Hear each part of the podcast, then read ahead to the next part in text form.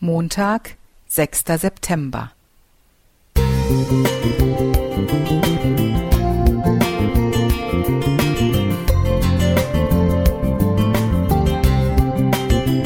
Ein kleiner Lichtblick für den Tag.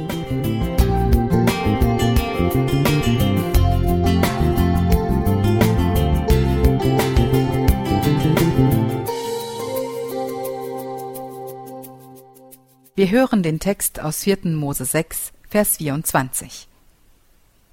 Der Herr segne dich und behüte dich. Nachdem ich vor 20 Jahren einmal eine Flugthrombose in der Wade gehabt hatte, mied ich Langstreckenflüge in den darauffolgenden Jahren.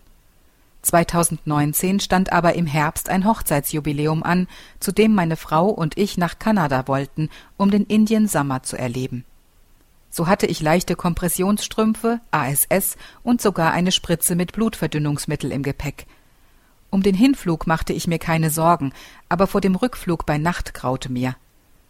Als wir am Tag vor dem Heimflug unsere Sitzplätze online buchten, sah ich, dass man uns einen Fensterplatz und einen Mittelplatz zugewiesen hatte.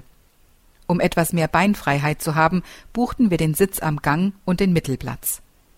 Als wir den Flieger so ziemlich als letzte betraten, waren wir erstaunt, dass kein Platz mehr frei war, außer dem Fensterplatz neben uns. Wir hatten nicht nur eine schöne Sicht beim Anflug am Morgen, sondern auch ausreichend Platz, um uns beim Schlafen so richtig auszubreiten. Wenn ich solche Erlebnisse in meinem Leben reflektiere, dann kommt mir das biblische Wort Segen in den Sinn. Ein Begriff, den ich im Alltagsleben eher selten verwende – der Begriff Segen ist in unserer Sprache grundsätzlich positiv besetzt, und deshalb verbinden wir damit etwas Gutes oder Schönes. Wenn jemand erfolgreich ist, sein Leben lang gesund bleibt oder ein glückliches Familienleben führen darf, dann sagt man, er sei gesegnet. Klar, man kann das alles seinem Fleiß, wohlüberlegtem Planen oder glücklichen Fügungen zuschreiben, aber ich denke, dass wir den Einfluss Gottes in unserem Leben oft unterschätzen.